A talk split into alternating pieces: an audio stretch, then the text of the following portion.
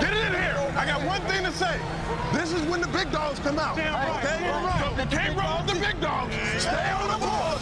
It's time. Live Let's rock this place. Let's have some fun. in the entertainment capital of the world, it's the TC Martin Show. We are seeing a special performance tonight. Diagnosis, prognosis, osmosis. Say what?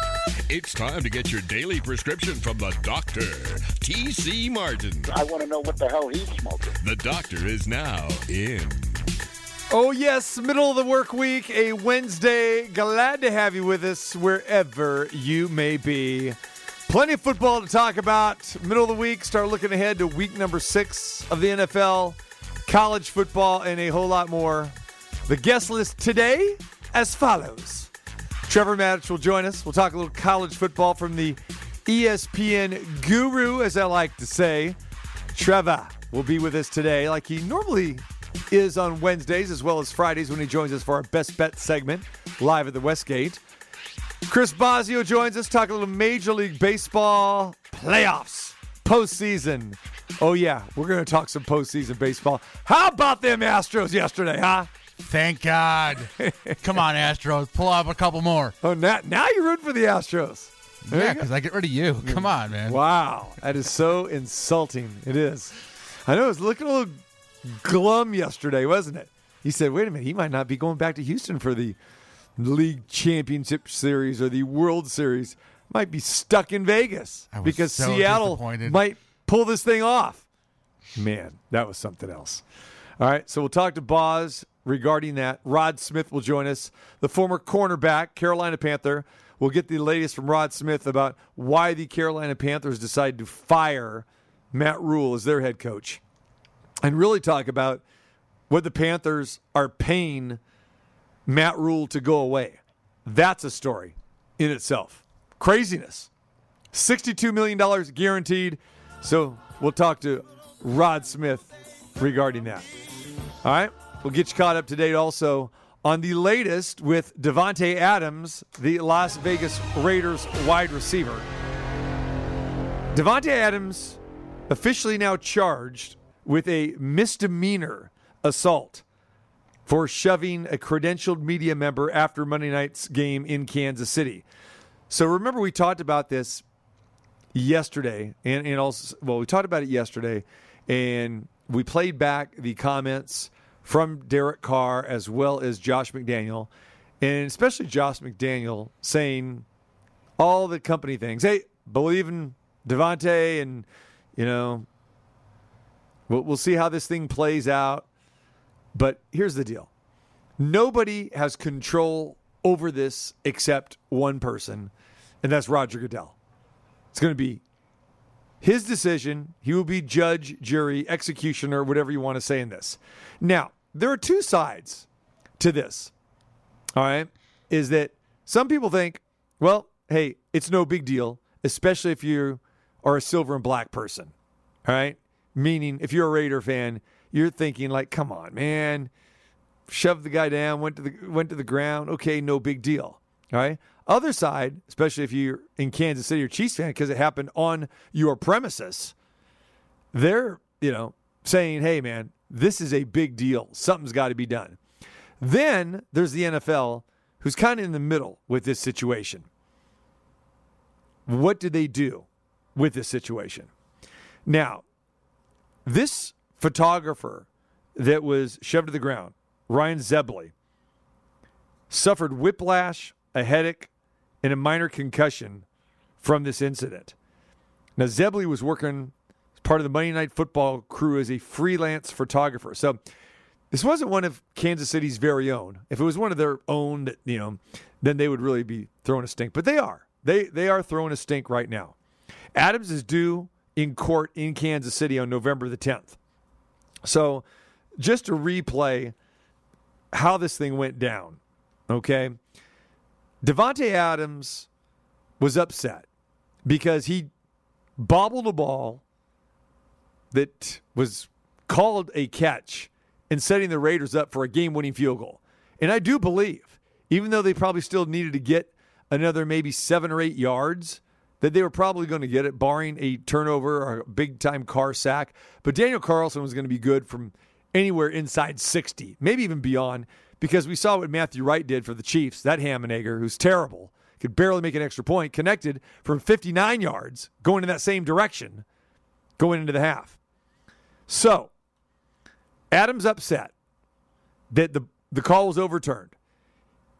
You saw him talking to the official when they overturned it, and he was like, Man, really? Are you serious? Come on. I had possession. He definitely got both feet down. I mean, he did a great toe tap, but the problem was he got the toe tap down before he had possession of the ball. And that, so the toe tap was great by Tay. There's no question about that. But then, upon further review, it was definitely a bobble. It wasn't a catch. So he's upset with that. And that was third down in the waning seconds of the game, trying to give the Raiders, you know, position to kick a field goal by Carlson. Then comes fourth down, the next play. And Davante Adams and Hunter Renfrow run into each other. Why? I have no idea. Obviously, somebody ran the wrong route, and Carr threw a wounded duck of a pass that landed harmlessly on the ground on the turf at Arrowhead Stadium. Ball game over. There it is, 30 to 29. Joshua Daniels let it go for two, didn't get it. There it is. Kick the extra points, 30 30. And of course, you know, we had that debate yesterday, and we'll continue to have that debate, which really, to me, is no debate. You kick the extra point, no question. Who knows? But anyway, so Davante Adams now goes to the sideline. And when he goes to the sideline, takes his helmet off, both hands, throws it down on the ground in frustration. All right. Kansas City Chiefs waltz out there with their offense. Neil Diamond, boom, game over. Players leave their respective benches, do the glad, you know, shaking of hands, all that kind of stuff. And then Davante Adams jogs to the tunnel. He's jogging into the tunnel. I'm sure that he was hearing some rants and raves from the crowds, some expletives. No question, he, he probably did. And then here comes this cameraman who is trying to get to his position on the field because he wants to shoot some still shots because he's doing his job. And so they bump, and Adams then takes both hands and shoves the guy to the ground. Now, Davante Adams apologized after the game in the post-game press conference where we started off and apologized, and we read that apology yesterday. All right. Then he sent out an apology on Twitter saying, Man, I'm sorry. I hope you read this. All right. So, a few things to this.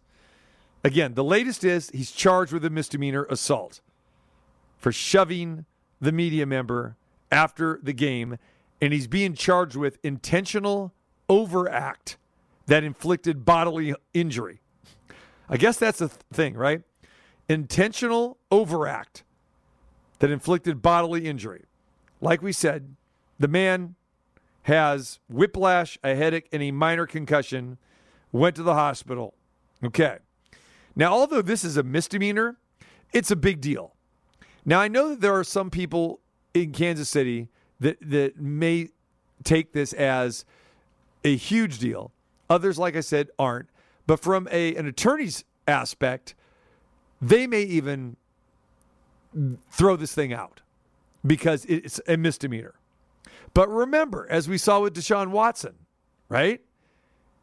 He didn't get criminally charged, but he still got an eight game suspension. So this is where the big deal comes in from the NFL's perspective. Because this is about a football player who's in pads and helmet shoving an innocent person to the ground for no reason. None whatsoever. This isn't an accident on the field of play or any part of the game. Now, we've seen photographers get steamrolled by players, we've seen him get hurt. Heck, we've seen broken bones. We've seen that before during the course of a game, but this isn't that. Okay, this is after the game. And I went through the timeline. Okay, this is on the way to the locker room. The photographer did absolutely nothing wrong here. And when Adams came back and gave his apology, and I'll go over that again with you. the apology from Davante Adams. It was kind of this half ass apology. It was like he was blaming the photographer, but then he wanted to take responsibility. Adam says, Before I answer anything else, I want to apologize to the guy who was running off the field. He ran and jumped in front of me as I was coming off the field. I bumped into him. I kind of pushed him, and I think he ended up on the ground. So I want to say sorry to him for that. That was just frustration mixed in with him literally just running in front of me. I shouldn't have responded that way, but that's how I initially responded. So I want to apologize to him for that. Then he went to Twitter and said, Sorry to the guy I pushed over after the game. Obviously, very frustrated at the way the game ended. And when he ran in front of me as I exited, that was my reaction. And I felt horrible immediately. That's not me. My apologies. Man, I hope you see this. How do you take that apology? How many times did he say, a couple there, well, he ran in front of me? Well, I'm sorry. Hey, that's not me. Okay. So people in Vegas really don't know Davante Adams. I can tell you he, he's a good guy. He's a character guy. But I had said before that there's going to be a point in time after the 0 3 start, even after the first game where they lost, that he's not going to be happy. I've said this numerous times because he's not used to losing. And now they're in a one and four hole. You saw the way he reacted. Yes, he had times like that in Green Bay where he would act that way. I'm not saying that's why he left Green Bay. I've talked about it before. Partly Aaron Rodgers, partly the head coach, all right, Matt LaFleur. And again, he was free agent, said, hey, I, I'd, I'd, I'd love to go uh, closer to the West Coast, play with Derek Carr. Okay, the Raiders seem like an up and coming organization, but the bottom line is the Raiders have no recent history of winning, and he wants to win. So I said, and I'll say it again frustration is with Davante Adams because he's not used to losing games like this. He's used to being number one, number two seed on teams like that that go to the playoffs and deep to the playoffs. All right? That's not the Raiders, and the Raiders haven't started that way. But for Davante Adams to say, hey, this is the heat of the moment, heat of the game, nonsense. Okay? Adams was upset because he bobbled the pass at the end of the game. Upset that he ran into Renfrow in the final two plays of the game. Threw his helmet down after that. Like I said, Kansas City ran their offense onto the field. They went Neil Diamond. Players walked across the field, shake their hands, went off the field. That's a good two minutes. Two, two and a half, three minutes. All right. And if you really watch it back, he wasn't steamed like he was when he came off the field throwing his helmet. All right. So to use the excuse, hey man, I was frustrated about the way it ended the game. Okay, you're a pro. You're one of the highest paid players in the NFL, highest paid wide receiver. You are going to be held to a higher standard. You must be, and you should be. And so for him to lose his cool like that and to use it as an excuse, no. You shoved an innocent guy who was just there doing his job, not a fan giving you a bad time, not a not another player that you want to go at it with. Game is over. All right? This is not in the heat of the game. It's not part of the game. And that's why this is a big deal with the NFL. Shows the photographer, shouldn't have done it. And now let's talk about the apology. The apology at the press conference. Then you go to Twitter. How about this? Go find the guy. If you really want to make a sincere apology, go find the guy. Okay, you're going back to the locker room. You know, you, you got to go do a press conference. That's fine. But if it's really bothering you and you're thinking, okay, I'm in hot water now, because you know you're in hot water. You're on Monday Night Football, nationally televised game worldwide, and you shove the guy. So in the back of your mind, you're knowing that's why he said, man, before I start this press conference, I want to say this. So if you're that concerned about it, and we've seen players do this, we've seen players Go apologize to other coaches that they've yelled at, or coaches yelling at other coaches, or players. You see that? They go find them in the locker room. All right. It wouldn't be too hard to grab somebody, security, somebody. Hey, man, you, you see that guy? That anyway, you could go get him, pull him aside. You know, I'll give him. I'll give him a pair of my my gloves, football, something. Or I just want to hey apologize. Easy to do because that photographer wasn't going anywhere. He was there for at least, I'm guessing, a half hour to an hour after the game. So if you really want to apologize, if you're Davante Adams, you go find the person. All right. Now, if he's being carted off, then guess what? You call the hospital. You make an effort. Not this blind Twitter nonsense. And this is how people want to communicate these days. This is how they want to quit sports or retire. This is why how they want to apologize. They want to go on social media and do it. If you're so conscious and aware of this, then make an effort. Okay? If you make an effort to the guy and say, hey, man, I'm sorry about all this, and you're sincere, I guarantee you this probably doesn't even get to a lawsuit.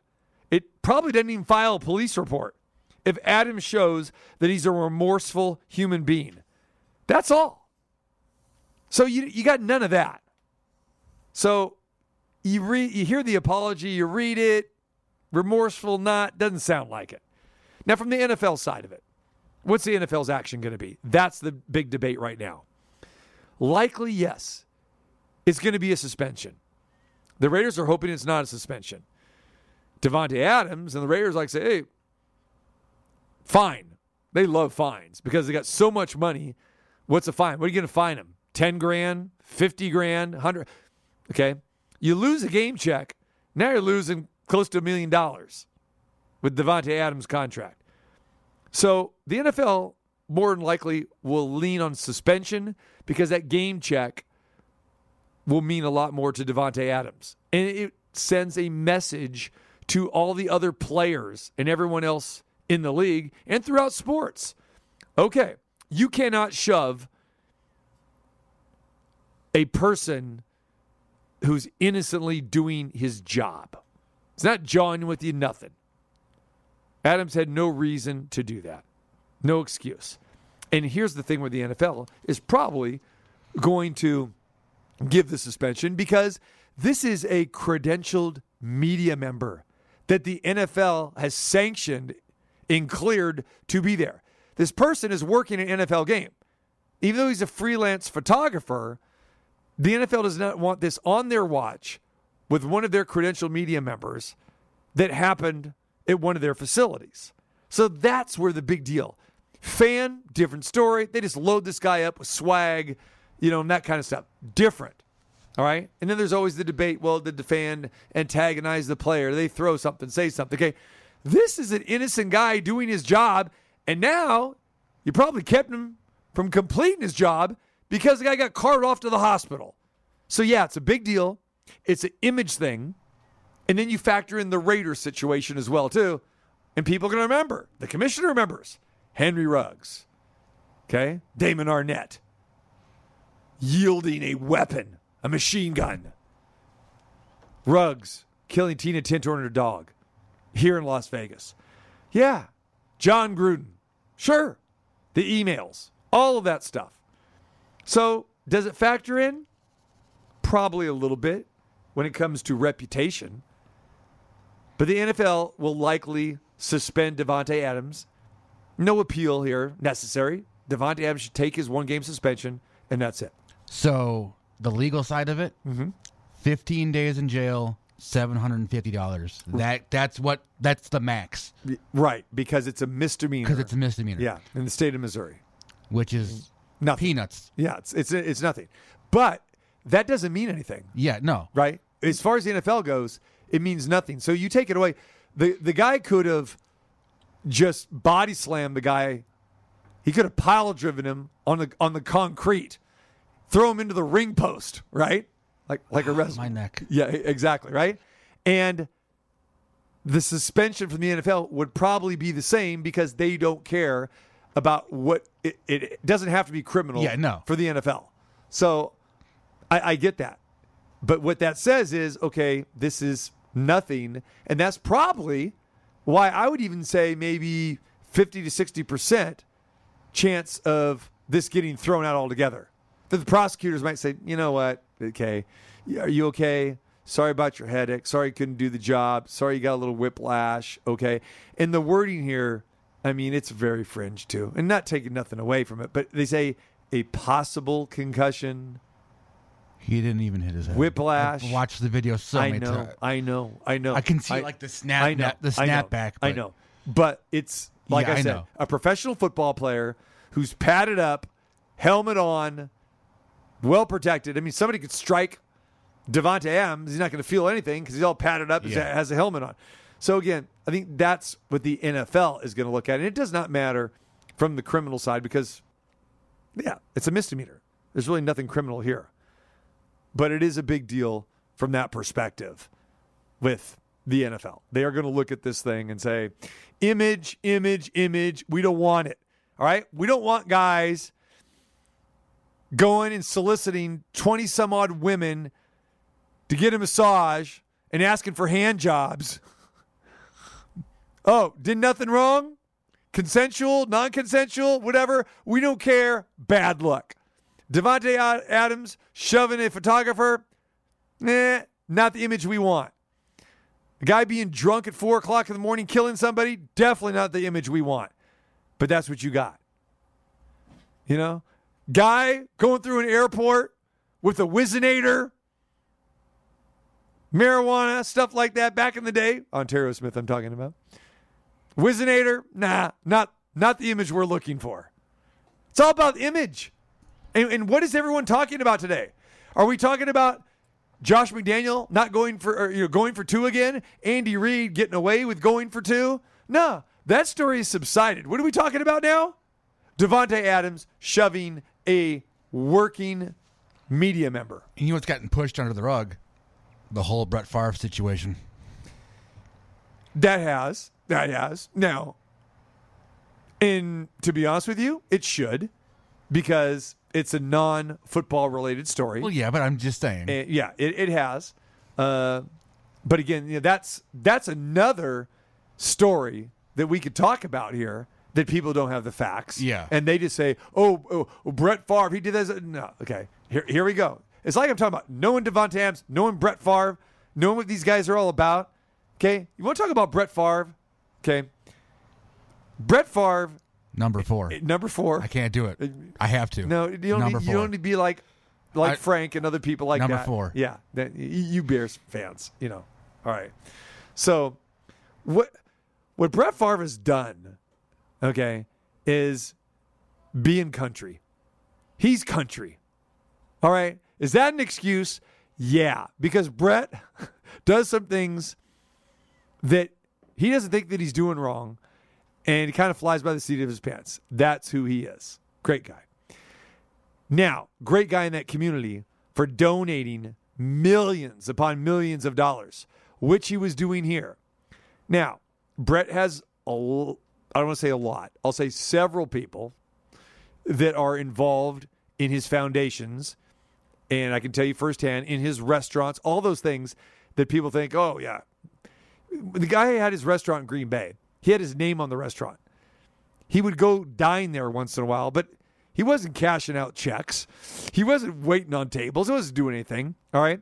So it's just like this. He's trying, he was raising money for several causes. And the big one where people are talking about with this, he's raising money for the University of Southern Mississippi volleyball program, and he's trying to get a new arena built there and raised all kinds of money. He was not aware, and I believe him, was not aware that these funds were targeted for welfare recipients. And like he said, he did not know that. But the where he gets himself in a little problem because he likes to text and he and he sends a text and says, "Hey, you know all this stuff going on. If will the media find out about this?" Okay, so that kind of makes it sound like okay, you're guilty, but that's just Brett being Brett. And so, is he going to try to swindle the, the the county there or the University of Southern Mississippi as his alma mater? Heck no. Heck no. I mean, he's he's coached there, and he's again raised money there. His daughter going to school there, you know, paying tuition there for his other kids, all that stuff.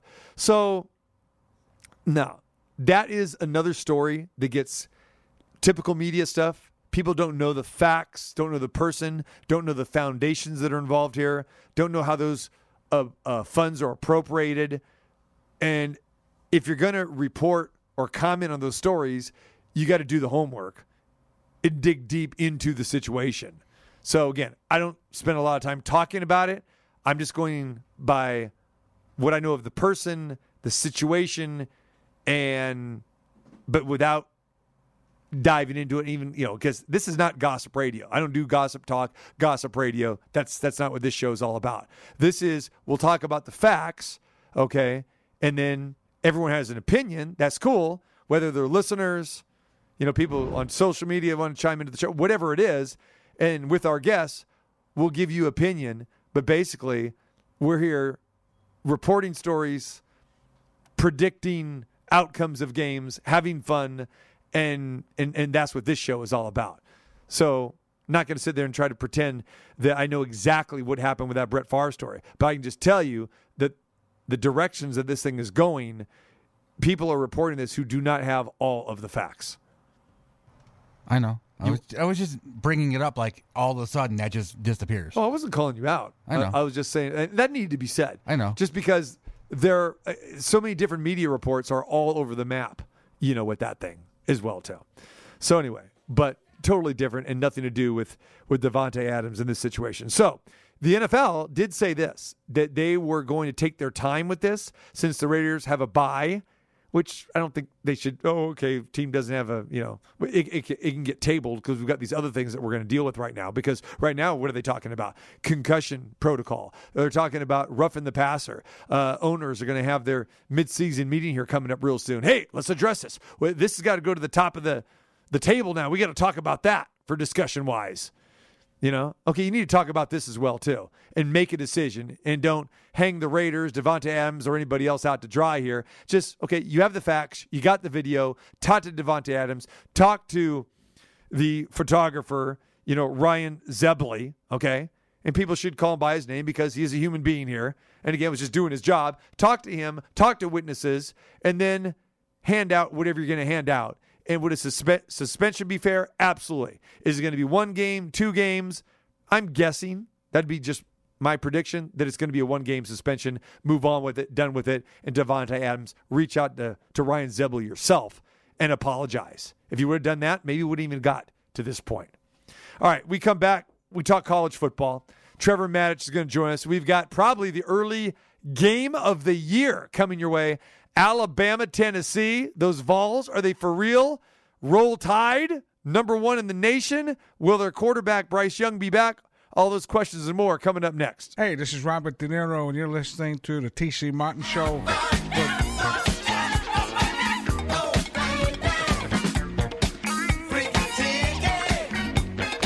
Oh, a little freaky dicky on a Wednesday. Don't forget, we will be at the Westgate on Tuesday. Tuesday. Friday, Start over. 2 o'clock. 2 to 4. Friday. See, this is what happens. When you start getting some freaky deaky and some Roy airs, you pull this out of the the human air. I get that way. Westgate, Las Vegas, world famous Superbook. Coming your way.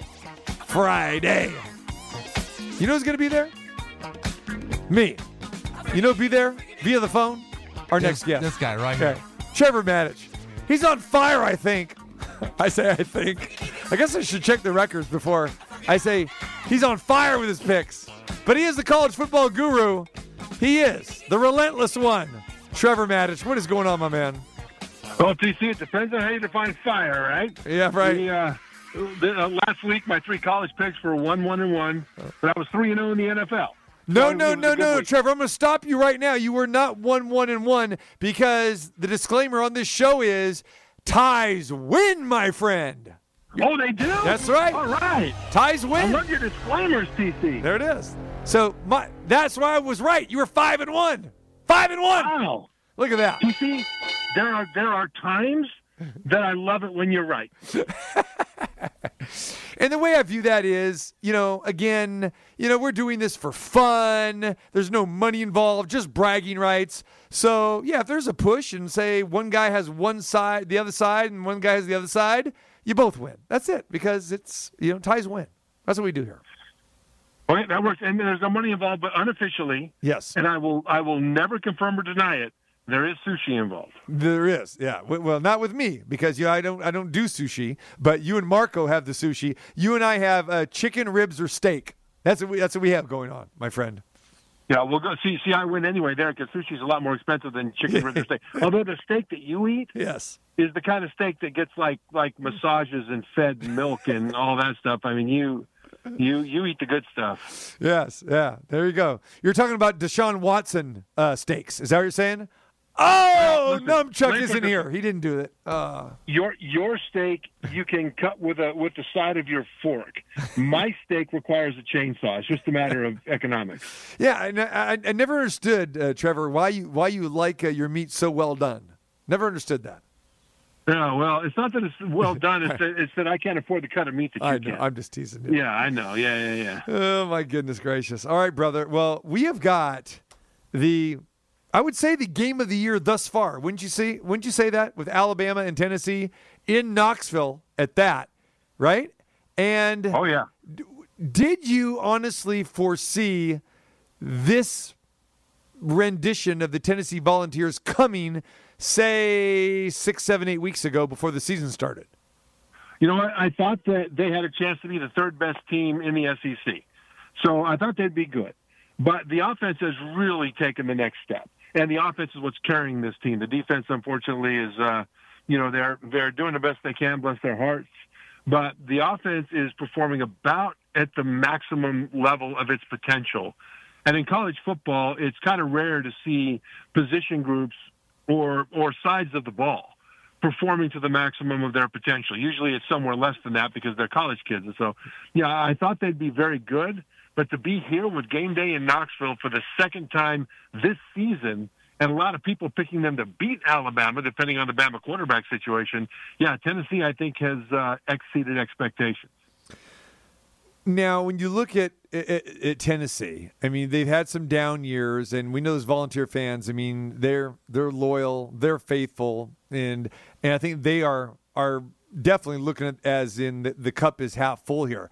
But I'm what is the reality though, Trevor? I mean, once this team you know gets to face an Alabama and some other tough teams down the road here, I mean, we usually get to this in the middle of October, and then all of a sudden, okay, this team is a little bit phony. Let's examine what Tennessee's done. Now they've put up a ton of points. Okay, now we know Pittsburgh isn't the same team from last year without Kenny Pickett. They they beat them by seven. We'll throw out the Ball State game because that was Ball State in opening day. Akron, we'll throw that game out, and then Florida. Okay, they barely beat Florida. Another game that was on their home turf in Knoxville, and you know Florida, as you've mentioned, you know overrated quarterback. So now you go and you blast LSU at LSU. And as I mentioned last week, an 11 o'clock in the morning game Central Time there uh, is not the same thing as LSU at night, and LSU is not the same LSU that we've seen in years past. So I guess it's sounding like what I'm saying here is maybe we shouldn't get too excited about Tennessee because they really haven't beaten anybody. Yeah, and let me pile on that one. Okay. That Florida game with Anthony Richardson at quarterback, who has largely struggled this year. Richardson threw for 453 yards Ouch. and two touchdowns Ouch. against. The, yeah, and and that's one thing that we knew. So when you talk about, well, are they are they really that good? Well, their defense nobody ever thought would be very good, and and it's not. What they have been able to do on defense is get teams off the field. In other words, because the offense is so good, the defense has been able to take risks, and sometimes they got burned on those risks, and sometimes they won. They got a turnover, they got a big stop, something like that. So that's sort of the desperation nature of the Tennessee defense right now. And a, a couple of weeks ago, their best cover corner went out with injury. I believe he's out for the year. The and, and he wasn't that good anyhow. He's at best a number two corner, not a number one corner in the SEC. He's gone, so they have trouble on the perimeter. At safety, one of their starting safeties right now. I'm not sure what his status is. I haven't checked it as of today but he was involved in an off-field incident that might jeopardize his availability for this game. So uh, a weak secondary has gotten weaker over the last few weeks. So the defense is not going to be anything other than it is. They're going to take some chances and see what they can do. The offense, though, is doing amazing things. You start out with just the skill. Hendon Hooker at quarterback is not perfect. There's times when he'll miss open receivers. But for the most part, when receivers are, are heading down the field and that ball's in the air off of hooker's hand, the audience holds their breath because they know there's a really good chance it's going to be complete deep down the field. And the receivers have been really good. Their, their best receiver, Cedric Tillman, is out. But they've got a couple other receivers that have stepped up, including former USC receiver Bru McCoy, big receiver who's who's been able to make a lot of plays in Tillman's absence, and then other guys too. It's not just uh, the Bru McCoy show. And when you add to that the tempo, that's what really makes the difference. I'm, I did a, a breakdown for Sports Center that was from last year's Tennessee Alabama game and how the tempo gave Alabama's defense trouble because Bama off defense does something called check recheck.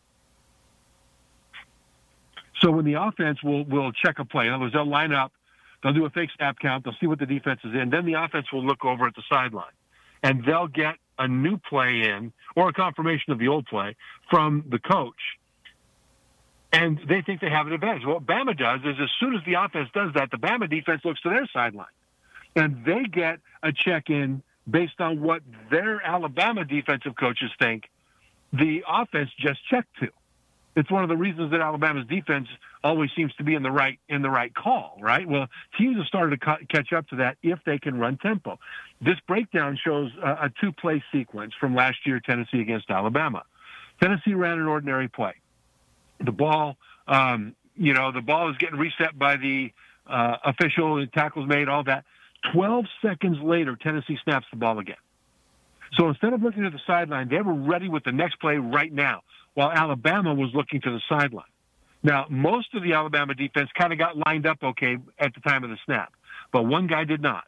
The Alabama defensive back, who was lined up in a press man coverage position over the receiver for Tennessee, He was way out to the right sideline, but the Bama defensive back had his back to the receiver, looking up the field to his sideline to make sure he got the call correct. The ball was snapped with the Bama defensive back facing the wrong direction. And of course, Tennessee threw a vertical route to that receiver, and, and it was kind of embarrassing uh, for Alabama. Well, there were a bunch of plays that put Bama in, in coverage uh, purgatory because of the tempo. So when you put all that together for Tennessee's offense, the accuracy from the quarterback, the poise of the quarterback, the receiver stepping up, the offensive line doing what it needs to do, a good stable of running backs, and the fastest tempo of any team in college football, you've got an offense that has a very good chance to negate some of the things that Alabama does best on defense. So, a couple things I'll address there, Trevor. First of all, you mentioned you know Jaylen McCollough is the safety who, uh, and we, we talked about this on Terrible Tuesday yesterday, where um, again, he you know punched out a, guy who knocked on the uh, the wrong door and fell down the uh, stairs. McCollough had a bloody hand and, and was arrested. Was actually arrested because he ref- not only because of that, but then when police came to question him, he refused to answer questions. Said, "Okay, that's it. We're, we're taking you away." So I would find that hard to believe that, that he would play and you know, even though no one in Tennessee is really talking about this, Josh, Josh Heupel's not even even talking about it. But I would suspect. I mean, he is your starting safety. You're going to need him against Alabama, and then you got some you know off the field issues here, and you got you know that rigmarole and a little circus going on, you know, in the locker room with that. So that can't be a positive thing. You mentioned uh, their defense uh, not being very good. Well, t- you go back to last year's game, and you mentioned also how you know kind of threw Alabama off. Alabama still won that game 52 to 24 last year. And they won that game going away. But I think the big thing is is Bryce Young, and he's listed as doubtful right now. So let's just say if, if Milroe is going to be the starting quarterback, and he got to start underneath his belt last week, how much will that affect Alabama's chances of winning this game, considering that maybe Tennessee's defense is not that good? You see, it's been a long time since we years since we could say that Alabama has a distinct disadvantage at quarterback in a game. But in this game, I, no matter who starts for the Tide, I think that's going to be the case. Uh, the the thing about uh, Bryce Young is that even if he does play, will his shoulder, his right shoulder, his throwing shoulder, be strong enough to drive the ball down the field and to the sidelines for four full quarters? And if it's not, then the defense will come up and gum up the short passing lanes and the running game. And they'll force Bryce Young to do that, not just once, but a bunch of times to see if that arm is going to wear down. So th- that's something to watch if Young plays. Another thing about whether or not Young plays is that Nick Saban really is about the athlete. He's not about he's not about using the athlete for his own purpose. I, I think a lot of people would you know find that to be a shocking statement, but that is the truth. And that is a a you know a hundred million dollar arm sitting there on Bryce Young. And I don't think Nick Saban would do anything to jeopardize that. And so if he thinks that Young could play, but if he took a hit, it would make it worse. If uh, he overused it, he could make it worse. Not only is that bad for the player, this is where the, the interests coincide. It's also bad for the team uh, because Alabama can lose this game to Tennessee and still have all their goals in front of them. They lose their margin for error, but they can still win the SEC and go to the playoff if they lose to Tennessee. But they can't win the SEC and go to the playoff. It's much more, it's much less likely that Alabama can win the SEC and go to the playoff. If Young plays in this game, gets that shoulder banged up further, and for the next month, month and a half, he's playing he's playing gimpy. And it goes to not just Young, but also his receivers, because keep in mind that all those points that Alabama put on Tennessee last year, it included Jameson Williams and John Metchie at receiver, didn't it? Right. Um, um, yeah, and so right now there's nobody remotely like that in this Alabama wide receiver room. So if you combine a quarterback that's a little bit limited in the way he might stretch the field with receivers that are up and down, they'll show flashes, but oh, they'll disappear, and then other times they'll just drop balls. And you combine those two things, and all of a sudden that that weak Tennessee defense isn't or might not be threatened like it was last year. All right, Alabama, a seven and a half point favorite. If you're ever thinking about betting the tide, uh, the only time you get that type of line in a, is in a national championship game. You, you, don't even get that in, in the playoffs, in, in the semifinals. So it'll be interesting to see how this all unfolds. We'll get the status of uh, of Bryce Young. Right now is listed as doubtful. And here's the thing about Hooker. Uh, real quick before we move on, Trevor is like I was never a Hendon Hooker fan when he was in Virginia Tech and now and even last year at Tennessee, now all of a sudden people are, are raving about him like like a Heisman candidate. Is he has he really been that improved, or is it just Yeah. the system? No, no, no. He, he's he's that improved at running the system. He's very poised, very confident. He knows what he's doing now. So the system is a tool that he uses rather than a system being just an environment that he runs around in kind of at random. And I will say this: if Jalen Milroe starts at quarterback for Alabama, very good runner. Um, got a live arm, but you're not quite sure where the ball's going. He will make big plays, but he'll also make make big plays for the defense. And so that's that inconsistency is where you've got to watch if Milroe plays. All right, real quick, let's go through some other games coming up on Saturday here. Uh, you know, Kansas was uh, the flavor of the month until they got beat last week, but uh, still people are believing in them. But odds makers aren't, Trevor. They're going to Oklahoma, and in Oklahoma is still a nine point favorite. And we see how bad the Sooners have been in this week, uh, this year. Uh, quick thoughts on, on, on KU and Oklahoma.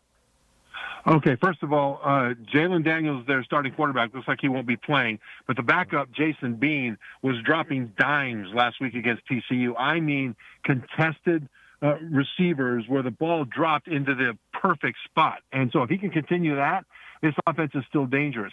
Oklahoma, in watching their um, their defense against TCU, I went back and watched that tape. The Oklahoma, the Oklahoma should just drop football completely after their defensive performance. I'm just out of out of self respect because of their defensive performance. I mean, guys in the wrong spot, guys not sure what to do, guys not playing hard, guys not running hard, guys getting frustrated. Wait, wait, you're not talking just- about Oklahoma A&M or Oklahoma Tech No, or the the Oklahoma Oklahoma uh, Barbecue Academy. You're not talking about them. You're talking about the Oklahoma Sooners should should drop the football program. Because of how their defense played against TCU. Right, Yes, yeah, and then maybe bring it back in about ten years, right? So they have a lot of work to. And the thing about the Kansas offense is that it is a, a shotgun-based, creative triple option that uses lots of eye candy to distract defenders. That is uh, not going to work against the best defenses that are the most disciplined. You just have to beat them, but. Oklahoma is neither on defense. They're, they are neither the most talented, nor do they have any semblance of eye discipline. All right. Uh, here's another strange line, Trevor. Texas is 16 and a half point favorite over Iowa State. I say strange because we're used to this being a battle. We're used to Iowa State keeping games close, and they have, and their defense being staunch, which they still are. But to see Texas basically more than two touchdowns, a favorite in this game, uh, you think that's right? Yeah, I think that's right because of the offense. I mean, Quinn Ewers uh, would have beaten Alabama, Texas quarterback, but he got hurt early in that game. When he's healthy, he can drop times, and he's got one of these maybe the best group of wide receivers in the Big 12, one of the better groups of wide receivers in the country. And then Bijan Robinson out of the backfield, you could make a case as the best running back in the country, not just uh, handing it off to him, but also throwing the ball to him out of the backfield. You put all that together uh, in the face of an Iowa State offense that doesn't threaten anybody in any way. If if Ewers gets hot, it, it, they could very well cover this. All right, Trevor Matich joins us, ESPN College Football, always with us each and every week, loving it. Okay, the big game here is USC and Utah. And we saw what happened to Utah last week. I don't know if you want to say look ahead game, but they went into the Rose Bowl. They lost to, to UCLA. The score may be really not indicative of how close the game maybe was because a double digit victory there for UCLA. Utah is at home, and they are a favorite over USC. We talk about flavor of the month, flavor of the year. It's Lincoln Riley, it's USC. What do you think here, Trevor? Utah lost the game against UCLA because UCLA was the tougher, more physical team. That doesn't get said very often in Pac-12 play for Utah because they're usually the bullies on the block. But that's exactly what happened. Utah wanted to turn that into uh, alley fight and see if UCLA could handle it when they got smashed in the mouth. Well, guess what?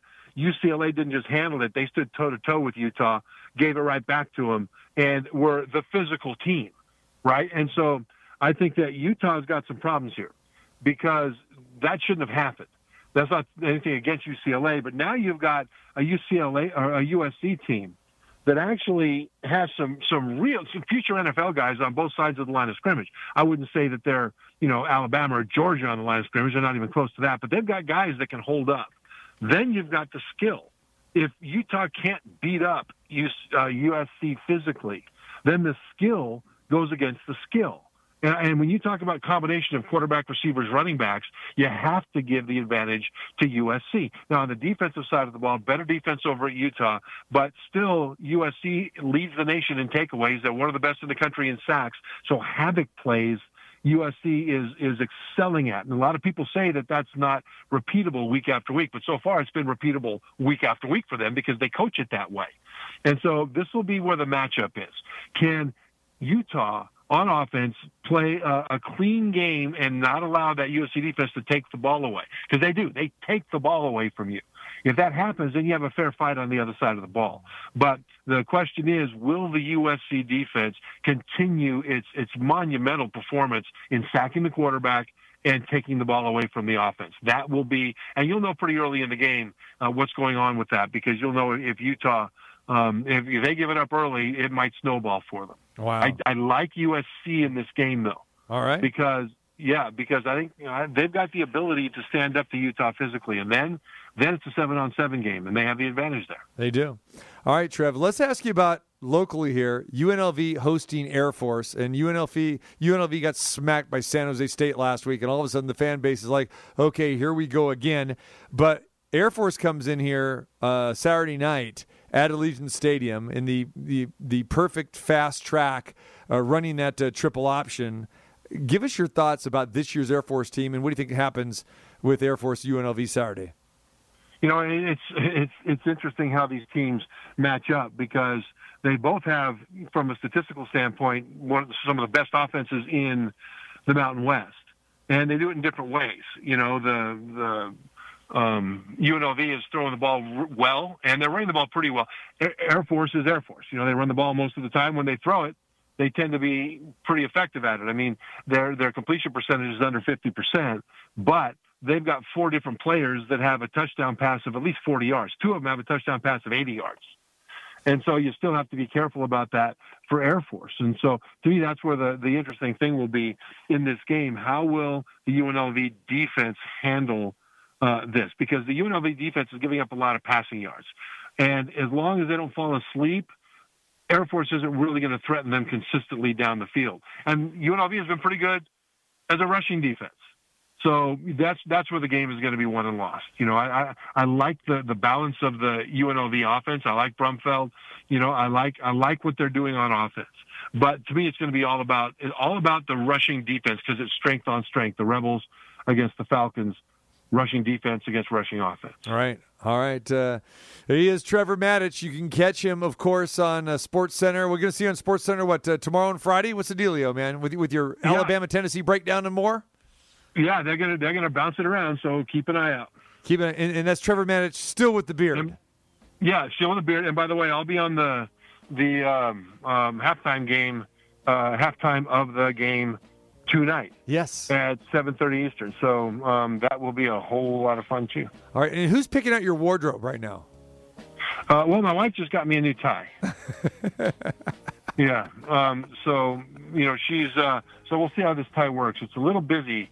Uh, the question is, does the camera uh, will the camera wig out when it sees it? If it doesn't, it's a very pretty tie. That's just sort of an inside TV thing. If you have Right. too tight of a pattern on a tie, the the tie just looks like it's going Yeah. completely yeah, ballistic we're on gonna, we're gonna think we have one of those old school test patterns, you know, on the and Yeah. there. Well, we need the going. Yeah, you, So you, that- if- might sound off the alarm, Trevor. Be careful. Yeah, so if that happens, just tweet me, and, and in the commercial, I'll switch ties. It's the Louisiana Marshall game, by the way, and so that should be a fun one. We are Marshall. I love Marshall. I always like Marshall. Marshall. Yeah. You who who you like? the way- you like Marshall tonight? Uh, you know what? I, I I do like Marshall tonight. Louisiana's kind of taking a step back with uh, their coach Billy Napier and their quarterback and a few others leaving. Um, and also, we are Yeah. Marshall, Yeah. but we are also Penn State. Yeah.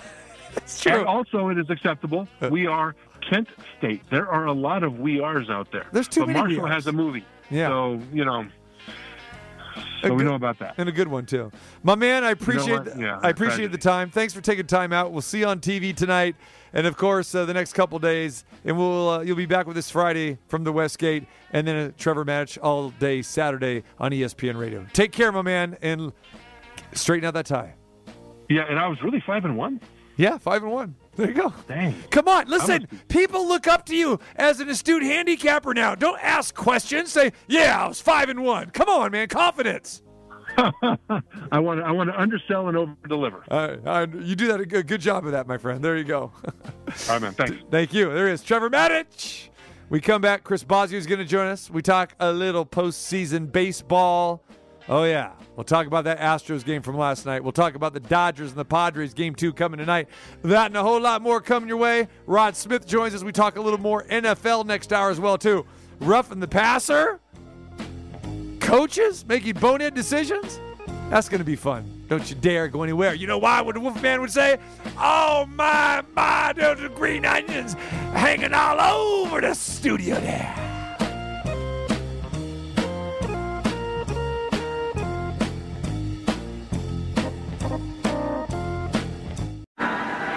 Sun is shining in Las Vegas, Nevada.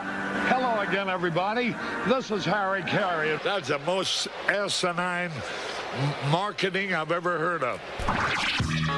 Live Bryant sends one to deep left, way back. It is gone. A three-run homer. in the entertainment capital of the world. Didn't matter what the count was. It's the TC Martin Show. Harper, deep center field again. See you later. Oh my, look where it hits. We've never seen one on the back wall out there. It's time to get your daily prescription from the doctor. Oh my goodness. That's the longest home run to center field we have seen in this ballpark. TC Martin.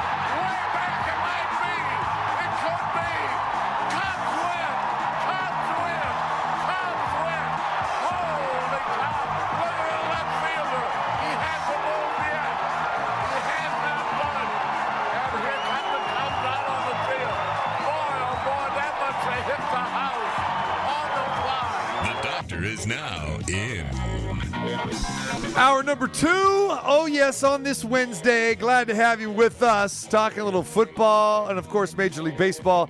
The postseason upon us here. The divisional round. We got game ones in the books. Game twos coming your way tonight.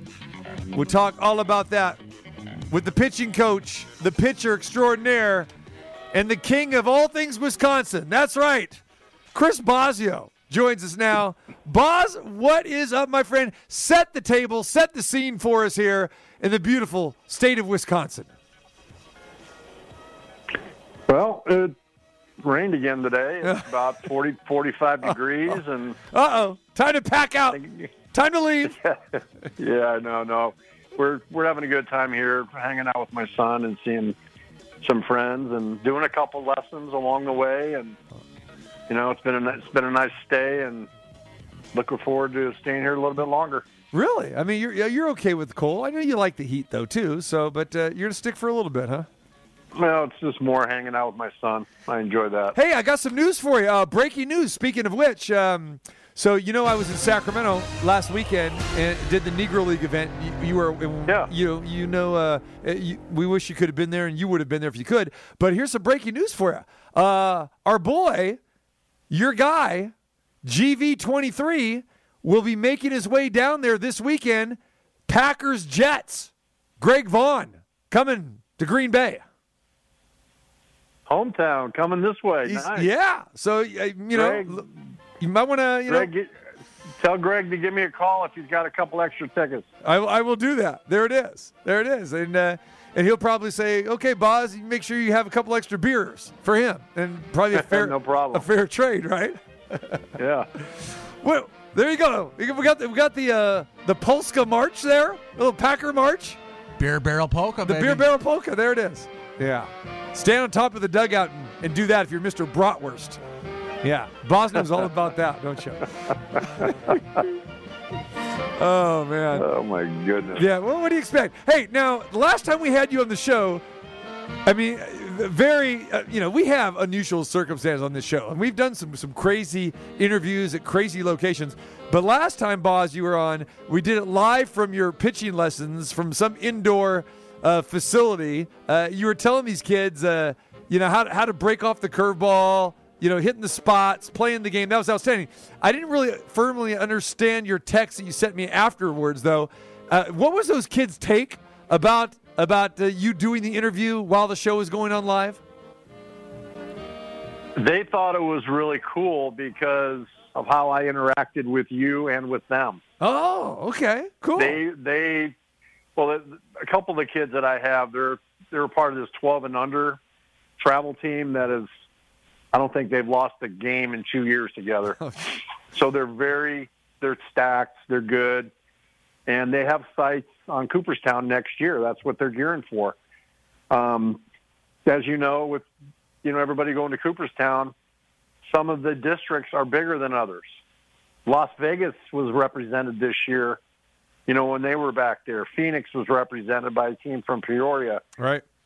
and but some of the the other countries have countrywide draws compared to like say county draws, and it's it's something that the, I know that baseball's trying to figure out and how to level the playing field, if you will, a little bit. But you know, it, it's it's fun just interacting with the kids. It keeps me young, T, you know, TC. Yeah. I love doing it, especially when you can light up a kid's face who you know they come in and they don't have a lot of confidence, you know, and they're walking out. I, the one thing I always do is any any client that I have coming in, I always promise them that they're going to throw three miles an hour harder when they leave. And I've been doing this for about 30 years, and I've never let a client down. There's always ways to get the kids to work harder. It's not me doing it; it's them. I want to be clear, and that's all we got to do is just get them to work harder. And, re- and th- th- th- another thing, just remind them how good they really are and how good they can be. Yeah. No, I know how you are with that too, with that positive reinforcement. And I was even talking about that after we got done with the interview, and I think you- already hung up. But I, I was actually saying about about you know coaching that is such a key element about positive reinforcement, especially at that age. Uh, you know, and, and I think everybody needs that. I mean, even at the major league level, wouldn't you agree with that? Again, here's Chris Bosio, not only pitched in the major leagues, but you know, coached, you know, World Series champion with the Cubs and so many years as a, as a pitching coach. I mean, don't you kind of have to even really kind of have some of the same principles and the same approaches if you're if you're coaching 12 year olds or you're coaching you know 22 or 35 year olds just as far as you know uh, you know positive reinforcement as well as all the mechanical stuff positive reinforcement reinforcement's a part of life. I mean, I don't know how many people you have in your studio, but I know right now each of them are probably remembering the last time that you told them great job. You know, that goes a long way with people that you work with. You know, I mean, I, I try to say it to my my son all the time. Yesterday, he just got a huge raise, and now he's now all he's doing is he's, he's busting his tail all around his apartment, you know, clean it up. You know, it's a it's a pride thing, and when you when you get good comments from people, you're being recognized. It makes you feel good about what you're doing, and you enjoy going back to work. But when you don't hear it for a while, you start second guessing yourself. Like, you know, did these these guys forget about me? Yeah. You know, and you get you have everybody has some insecurities. Some are bigger than others. You know, and some people they might be the toughest kid on the block, but they might need that pat on the back more than the you know the real soft guy. Very true. Very true. Chris Bosio uh, joins us. And I think you're talking about uh, when you, you mentioned Cooperstown. I think you meant Williamsport, right? Because you're talking about Yes, little. Williamsport, my yeah, bad. No problem. Yeah, I just wanted to just make sure that uh, again because uh, every 11 and 12 year old that is on their radar, no matter what part of the country, you're in, they want to go to Williamsport. You know, no doubt. And now we got major league teams going to Williamsport at the same time there now too, as well too, as we've seen that game, you know, played over there uh, the last few years. So yeah, interesting Interesting stuff there. All right, man, let's talk about what we saw yesterday. I want to start with you with our boy Dusty Baker's team in Houston against your former team, the Mariners. Uh, the comeback yesterday, where Yordan Alvarez goes yard uh, on the second pitch he sees from Robbie Ray, who comes out of the bullpen.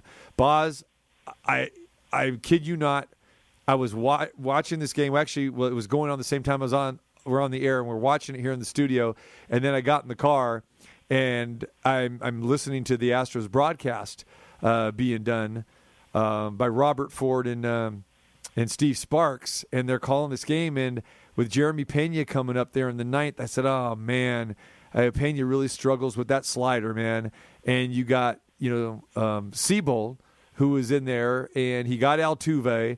And I, I just said, you know, Pena is going to struggle with this. And then he shortened up his swing and he lined that uh, that base hit to center. And then I said, oh my goodness, we got a shot here now because Alvarez is coming up. And sure enough, Scott Servais marches out to the mound, and they say that Robbie Ray is up in the bullpen. And I'm going, please bring in Robbie Ray. And, you know, managers are just conditioned. Well, lefty on lefty.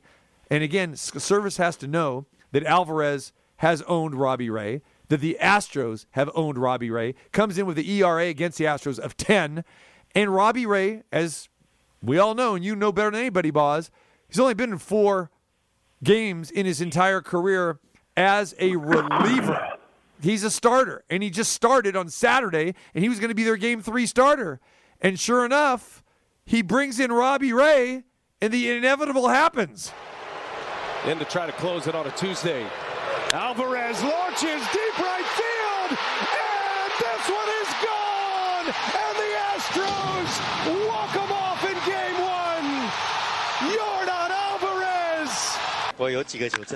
Man, uh, just phenomenal with that. Give me your thoughts about that move and that matchup tough to go to Robbie right there. He's does he's not a big breaking ball guy.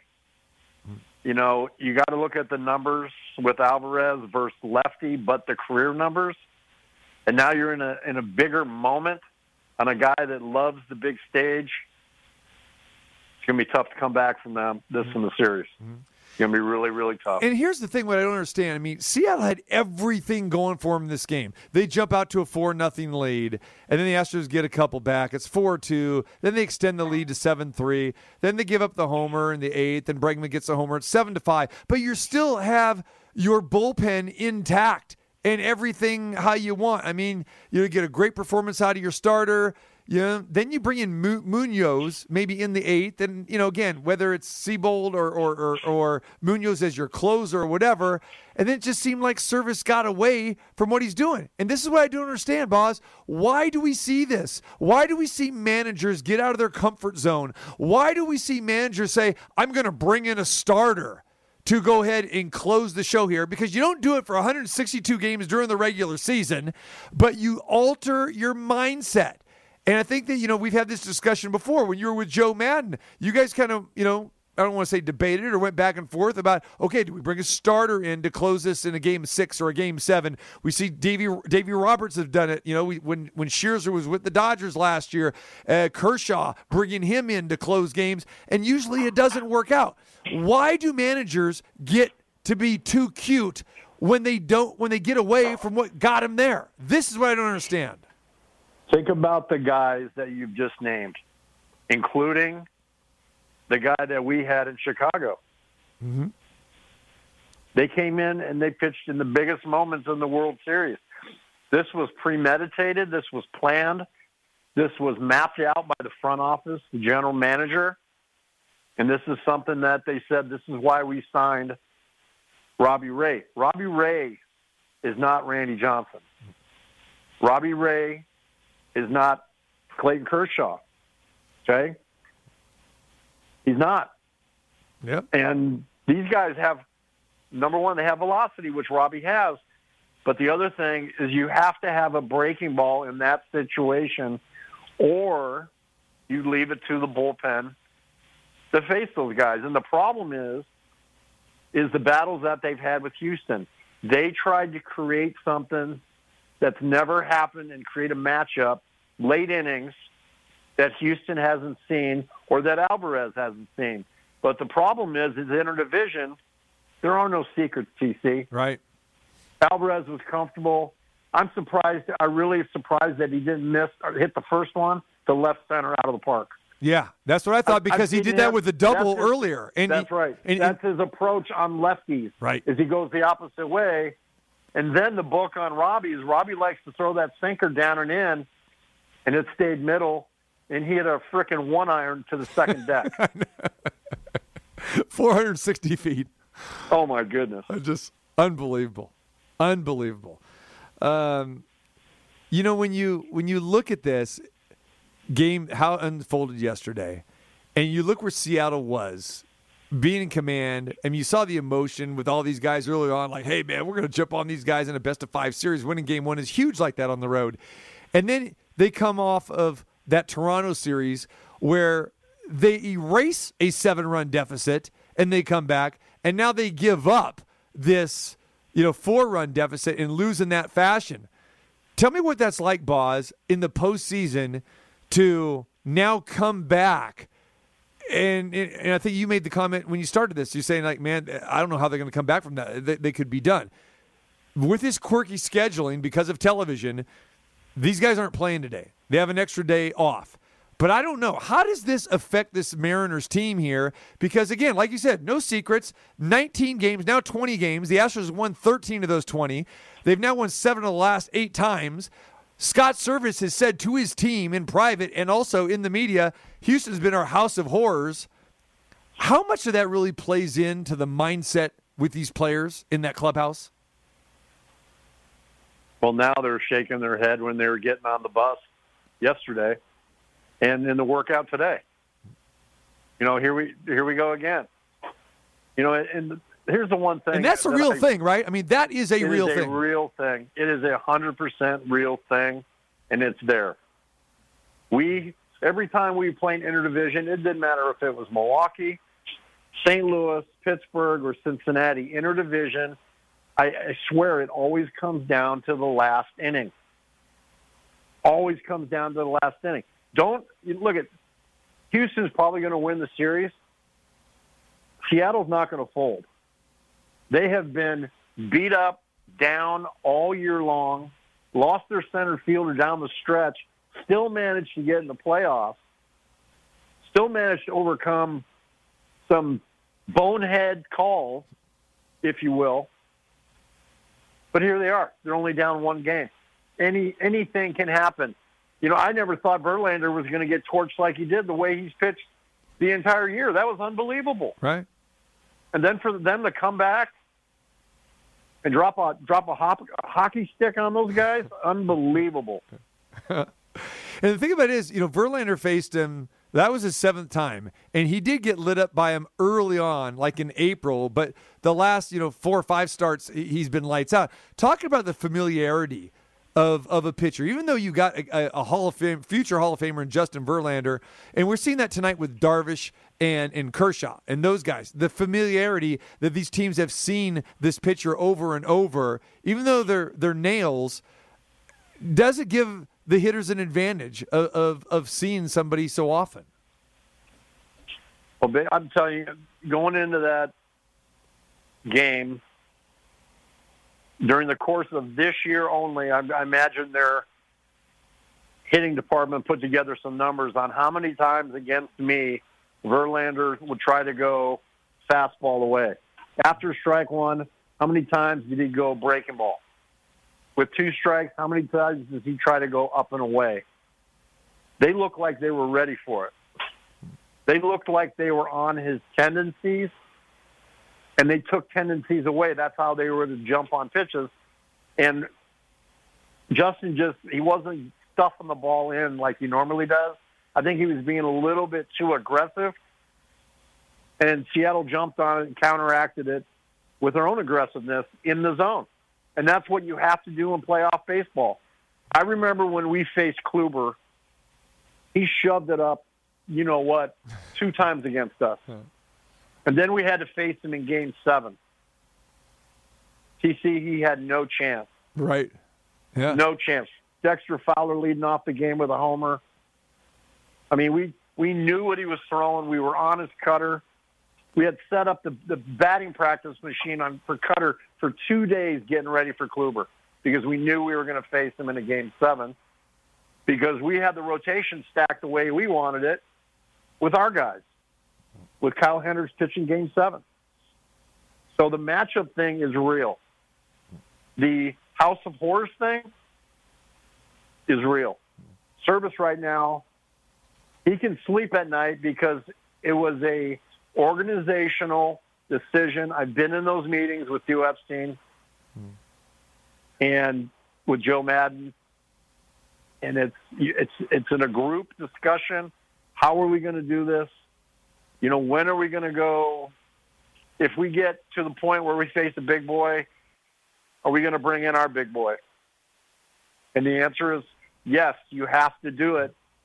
If you want to get to the second season, look at all the starting pitchers that have been a part of a World Series championship in game five, six, or seven. The number is becoming bigger and bigger and bigger. And I, I think baseball, you know, has seen that. That's why they're trying to shorten appearances from these guys and to stay away from that proverbial, you know, third look. Right, right.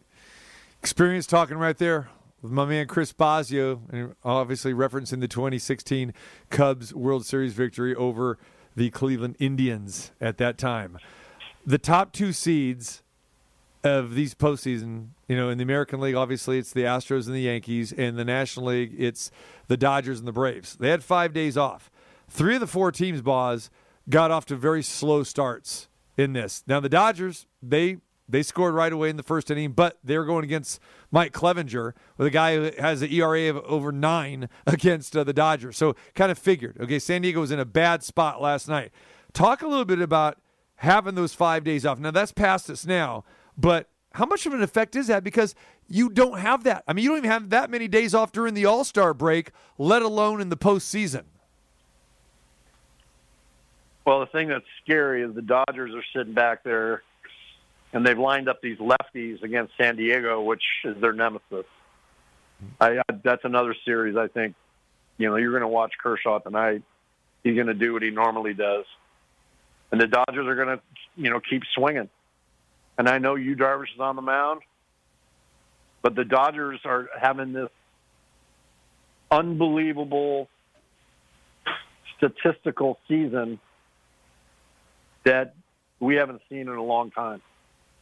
And numbers like that don't lie. And normally when teams have numbers like this, you know, you look at them, and I remember Lou Piniella always saying, you know, you get to that 800 run mark, you're doing something as an offense. Well, I think the Dodgers are at 834, something ridiculous, and a plus 300, which has never been done.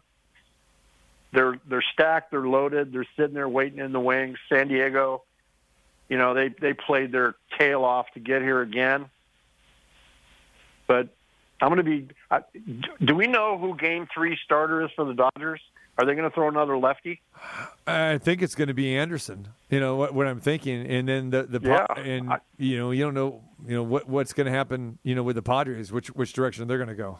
I'm not surprised. I'm not surprised they're throwing those lefties at them. You don't you don't have Buehler, you know, coming in there throwing his stuff. So mm-hmm. they got to do something. But isn't it ironic that they they didn't throw the the 18 game winner in game one? Yeah, yeah. Um, but again, I mean, you know, the way Urias has been, I mean, it's kind of hard uh, to fault him, especially the numbers that he had down the stretch against the Padres. So I, I, I can I can see that. But you know, here's my take on on the Dodgers and the Yankees, Boz, is that I think pitching is going to be their Achilles heel. You know, and with the Dodgers, it's the bullpen, and I don't know. I still how much I'm I'm believing in like say Anderson and Gonsolin. You know, from from a starting uh, perspective, and we see what the Yankees have done now, moving Germán and and Taillon, you know, to the pen. You know, so and again, we know that the Yankees have had question marks, you know, all season long with their closing situation. Give me a quick take on those two teams and maybe being vulnerable with their pitching. I don't know. I don't I don't think the Yankees are vulnerable. Okay. To be honest with you, I really don't. I I think they're getting their gear. Rizzo does what he normally does. I mean, he had a pop up out of there, which is huge. But you know, just like they said, this guy hits 31 home runs and 102 RBIs like it's it's his his job every year.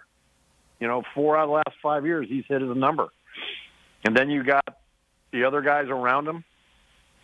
You know, they're the Yankees are going to be tough to beat. Dodgers are going to be tough to beat. Phillies are going to have to slug their way through the Braves. You know, they got a they got a tough customer tonight, 21 game winner and right, but Wheeler's shown that he can he can pitch in big games. And remember, this guy had a two ERA this year. Right. Probably should have won 20 games. Hmm. You know, that's the series I look at. Like Philly, Philly could sneak by Atlanta. I mean, if Harper gets hot, don't don't forget about Schwarber, and then Yeah. they got a bunch of no-name kids out there. That shortstop who they stuck in their shot, the kid from Vegas. Yeah. He is he has been tremendous Yeah, heck of a player. for them. He was a heck of a tremendous for him. I mean, he should be getting a little bit more notoriety than he is Yep. because you know when you get a guy like Didi Gregorius out there and you put the kid at short, that's saying something. Yep. No, it's a statement. There's no question. And he is, he got fast tracked, you know, through the system. But hey, he proved himself. He he earned his spot, and I'm so happy for the kid.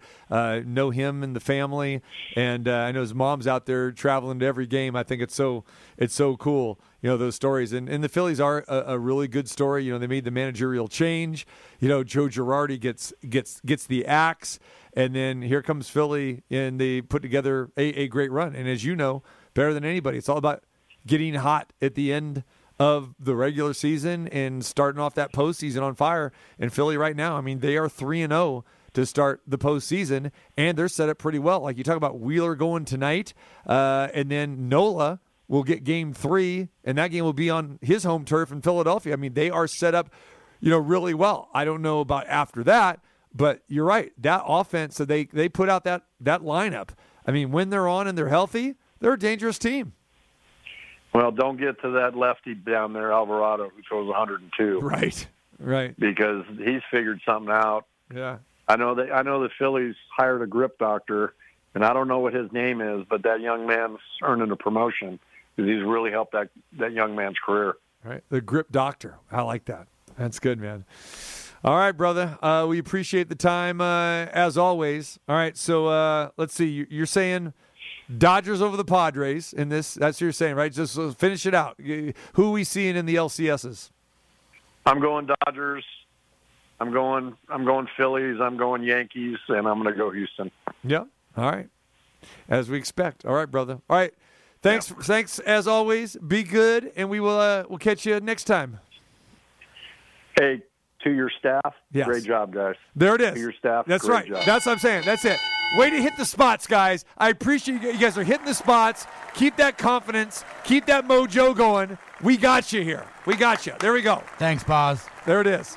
All right, you guys, take it easy. There it is. The gift cards are in the mail. How's that? the, the food, the food gift cards, Boz. Except be careful because Boz will be sending you from the, the buffets there in Wisconsin, the early bird special buffet. You got to dine before 4:30 to get that buffet entry. No, no buffets. Sorry, can't do it. Food sits around too long. Exactly. Good point. All right, brother. Have a good one. See you later. See you, baby. Chris Bosio, my man. There it is. How about that? We went an entire interview without him ragging on me and my pitching or saying that he beat me. You notice that? And when I when we were in Sacramento, that got brought up. We got that got brought up. We were talking about because we had some of our Sacramento Sports Hall of Famers over there. Randy Lerch, who went to Cordova, and so same high school that Boz went to, and Randy was before. Randy, World Series champion with the 1980 Phillies, uh, just a tremendous left-handed pitcher and one of the best hitting pitchers of all time. That's when pitchers could really hit. And uh, so we were talking uh, about that, and I said, "Yeah, well, I didn't, I didn't face Randy because, uh, you know, I said, not like Chris Bosio, or I beat Bosio. I don't think I, had, I could beat Randy Lerch. So, yeah, they got a couple, couple jabs in at Bosio, but no, that's my guy. You know, they're all my guys. Appreciate it. And uh, yeah, remind me to reach out to Greg. Greg Vaughn is going to the Packers Jets game this week. There it is. And he still has ties. You Can know, we get him in on Monday? Milwaukee. Or get him on on Monday and have him give a I recap? should. That's a good. Yeah, we should, huh? Recap the Packers Yeah, game. yeah, that's what we'll do. All right, that's good.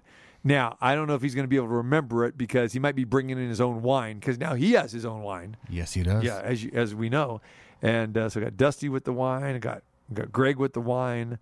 A lot of guys with the wine, man. That's like the thing to do now. Wine is good. Wine is good. All right, we come back. Rod Smith's going to join us, the cornerback. He's going to be fired up like he always is. We'll talk about what's happening in Carolina. Matt Rhule getting fired. Oh, yeah. Don't go anywhere because we're going to get Rod's take on roughing the passer and the coaching blunders that we've seen so far in the NFL. Who needs an enema? Wait, what? They drew first blood. Now's the time. What is that? Is that, uh, is that Rambo? No, I made that up. No, no, no, yeah. That's Rambo. You want me to help you or not? Yes, yes. All right, come on, let's go. Back to more nonstop sports talk with the doctor, T.C. Martin. Friday at the Westgate, 2 to 4 p.m., of course, our Friday home. Best bets and a whole lot more coming your way. Come on out, see the show live, breaking it down the college side, the NFL side at the Westgate of Las Vegas. The world famous Superbook, the largest sports book in the world, our Friday home. Yes. All right, we continue on. We talk a little NFL football right now with our good friend, the quarterback the safety, the DB back in the day, and of course, uh, does a fantastic job uh, wherever he is on media wise. The one and only Rod Smith. What's going on, Hot Rod? How are you, man? Good to talk to you. Likewise, man. Appreciate you joining us. I mean, we had to have you back, man. uh, After you were so fired up, you know, when we we last had you on and everything. I said it's time to get Rod on, especially considering you know the breaking news we had the last couple days there uh, in Carolina regarding Matt Rhule uh, losing his job. So I said, Rod's got a got a fiery take on this. I'm sure he does. Well, you know, um, you know, it's funny.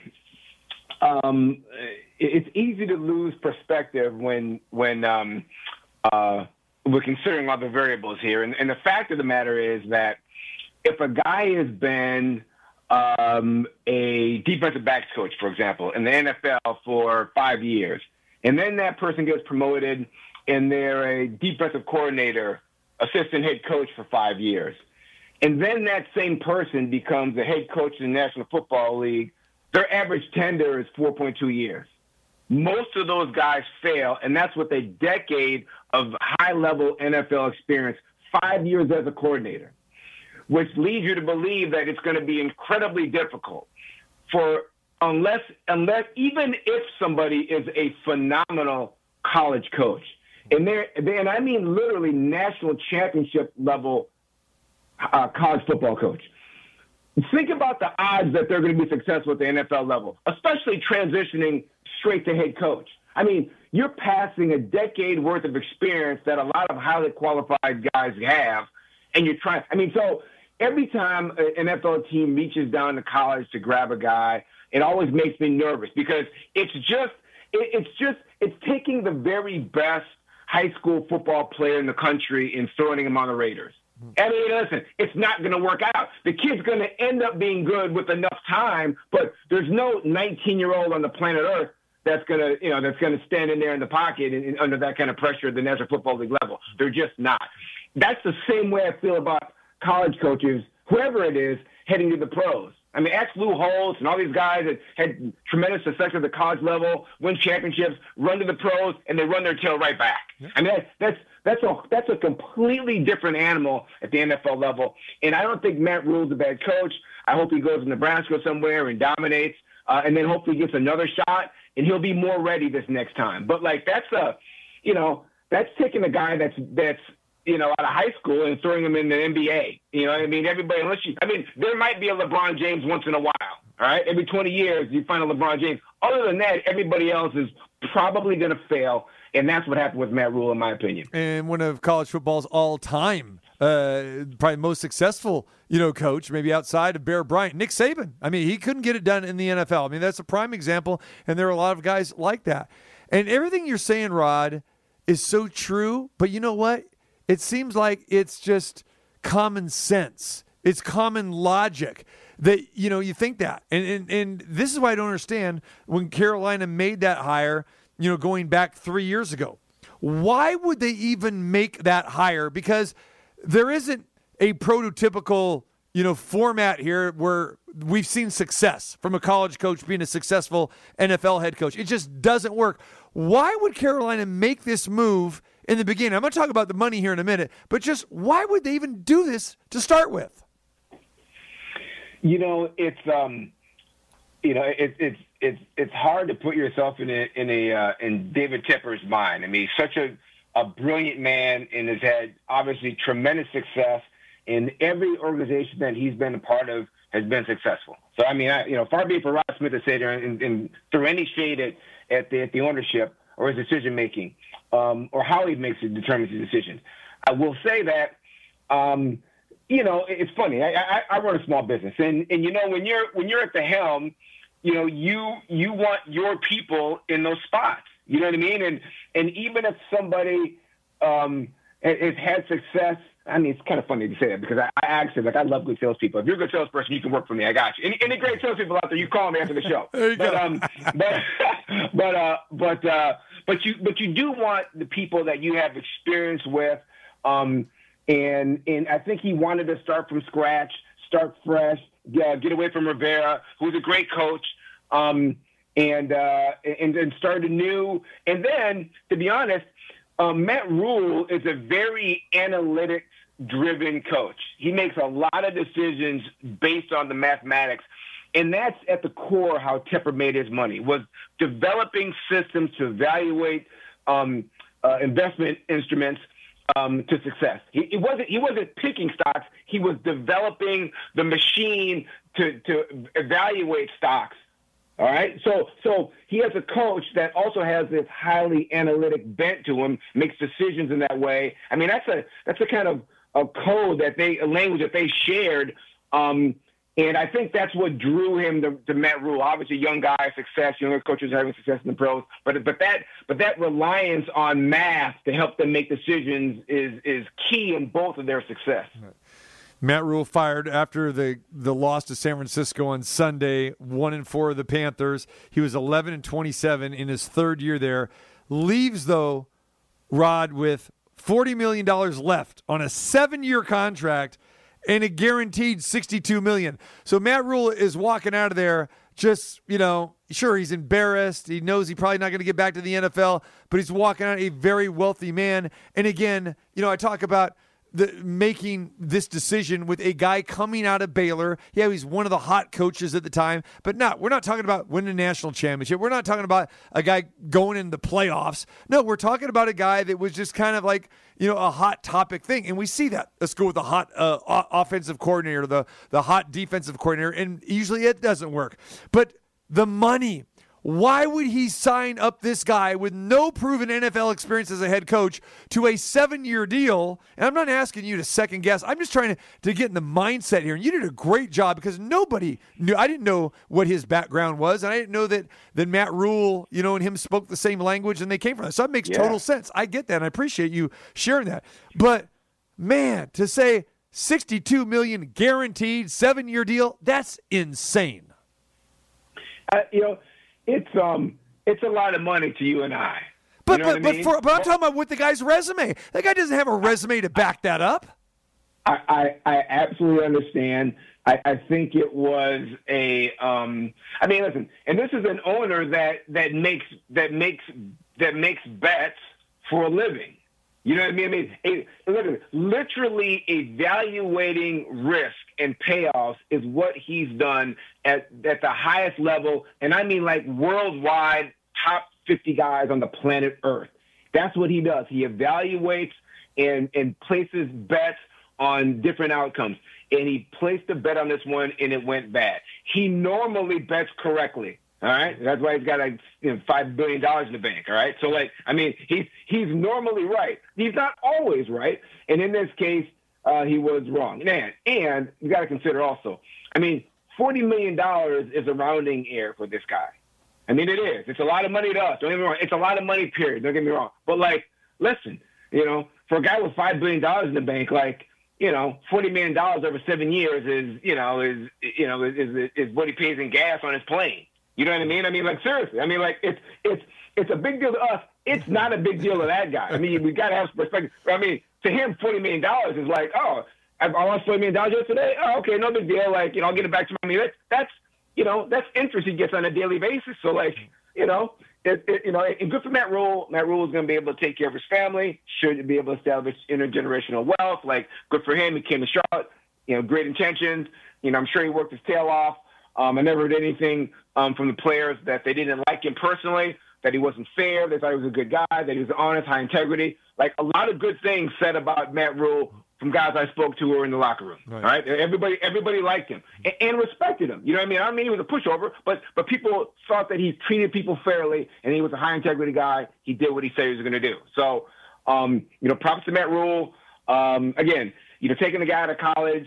You know, I mean, listen, you saw Saban too. It's a great example. Like, it's just, it's just, it's just a completely different game. Um, you know, you know, the the um, I wish I could show you if I had a, a copy of Coach Holtz's schedule. Give me a copy of his schedule um, during the season and compare that to like Bill Parcells' schedule. Give me a copy of his schedule in the pros, and I'd have to dig and find that thing. But I, you want to talk about asymmetrical? They're not. It's not even the same. You you wouldn't even think they were the same job. Yeah. If, if you didn't know, Right. if you didn't know the title, and I showed you what they do in a day in a 24-hour period, what Coach Holtz did at Notre Dame, winning national championships, and what Bill Parcells is, you know, going eight and eight in the AFC in, in '93, you wouldn't even believe that they were the same job. That's how that's how far apart what they do in a day is from college to the pros. So you know, it's you know he he thought that it would transfer to the pros because he spoke the same language, you know, and and it just didn't, you know, and you know he took a chance and he bet on him, and you know it, it didn't work. Rod Smith uh, joins us. Where does Carolina go from here with their next hire? Sean Payton. Hey, did I say that? Did I say that out loud? Yeah, I, you, I don't- I you- I- did. I don't know if you're joking or not. I, I, don't, I don't, I don't know if I, if I have permission. If I've, I haven't, I haven't spoken to the Saints about this at all. But I don't know what kind of. Okay, I, That's so, okay. So forgive. I, I don't want to. I don't want to. You know, forgive me. But, uh, but, um, you know, for what it's worth, he, uh, he seems like a, like he has potential around here, and um, uh, a guy with a little more edge um, is probably um, something that that Tepper would be interested in. Um, Rhule was more of a nicer guy, you know. Payton's, you know, more in that Belichick Parcells mold, obviously, and um, uh, and the guy can flat coach, you know, and uh, you know the whole um, you know deal they had. I can't remember what was it 2010 or was it was it was it 2010 or not? Whenever it came out, that whole Bounty Gate Yeah, thing went yep, over. Like right. like uh, Yep. you know that's a that's a stain, but you know. You know, you, you know, you make a mistake, and you know nothing else happens. So you know, we kind of, you know, we let it go. It's it's when you keep repeating the same mistakes and we got a problem. We really have a problem with the guy. But everybody makes mistakes, gets a little zealous about trying to win football games. I get it. Um, but uh, you know, if they could get him, uh, he would be uh, he would be an ideal candidate. But it seems like definitely they're going to go the NFL route uh, this point on. It's going to be maybe a former NFL coach, or maybe they go with every, the way everyone else is going with with the coordinator again, huh? Yeah, I mean, you know, you would we would hope so. Yeah, I, I would be shocked if he doesn't go um, with somebody with with years of pro experience with the with the next pick. I think I Right. think uh, yeah that he wouldn't he wouldn't go back there. I, I just I would be I would be shocked. Yeah, doesn't make sense. And like if you feel like you got burned once, you're not you're not gonna He's not going to be calling Lincoln Riley uh, or Lane Kiffin anytime soon. No, no, no, no, absolutely not, absolutely not. And, and again, we talked about this before, but I still think uh, um, Baker's getting a bad rap, and uh, you know, it, it appears that they're probably going to have a very, very high draft pick next year. But um, um, you know, it's funny. It, it, it, no, not everybody seems to see this, but um, I still think Baker's got some good years in him, and uh, and he moves well, and he can make all the throws.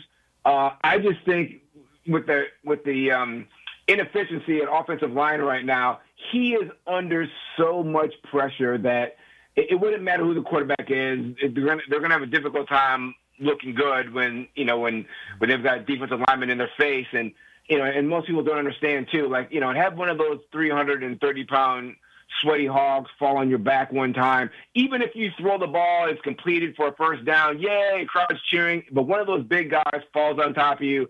It ruins your month. I mean, listen, a 300 pound man falling on your back is about the worst experience I've had in my life. It's the wor- It's the worst part of being a first football player. It's getting in there with those bigs and having them fall on you. It's the worst. It's worse than getting hit. The, the fall is so. Baker's getting getting hit after the throw like half the time he drops back. No human being on the planet Earth can survive that and mentally stay in the game. Not through interceptions. The guy's just trying to make it back to his damn hotel room. Are you kidding me? Like so, um, you know, when when your quarterback's thinking more about survival than completions, it's a problem. Right. And that's where the Panthers are right now.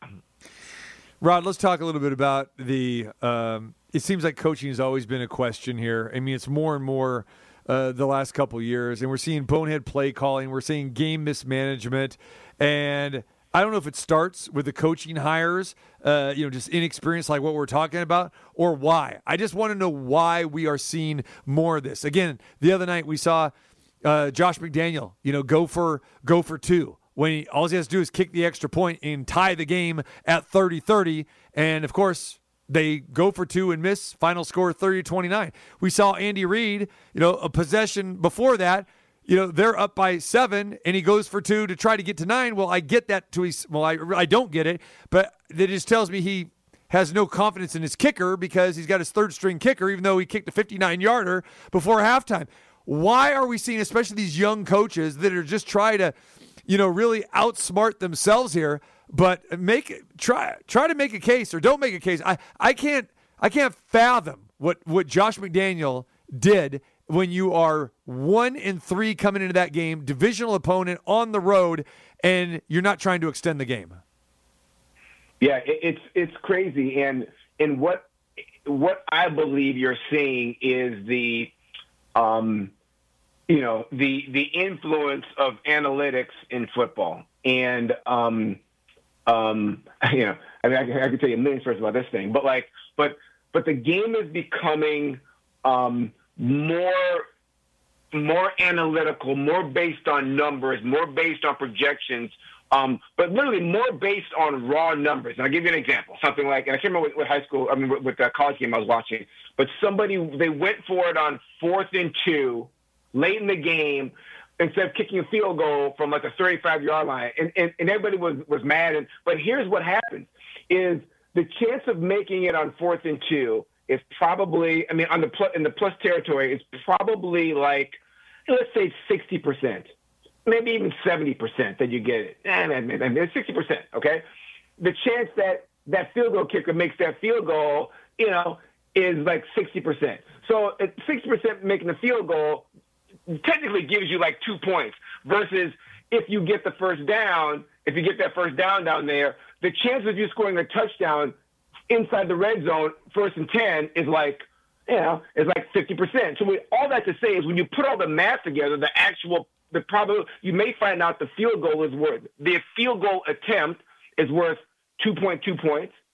And going forward on fourth and two is actually worth 3.2 points based on the averages of what have, of being able to get the first down and what happens with your ability to score a touchdown.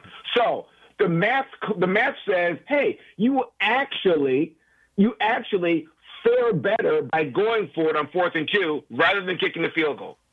But Okay. a two point conversion, Rod, is 20%. A two point conversion success rate is at 20%. It's not that, that that's not analytics. I mean, that's just that's just a stupidity. I mean, we've seen listen, listen, you're you're you're 100. percent I don't mean I don't mean rude. I mean to cut you off. No, no, You're no. 100. percent You're you're you're also seeing a new trend in coaching, which is ultra aggressive, um, um, trying to score as many points as possible as fast as possible. Like like like trying to maximize every scoring opportunity.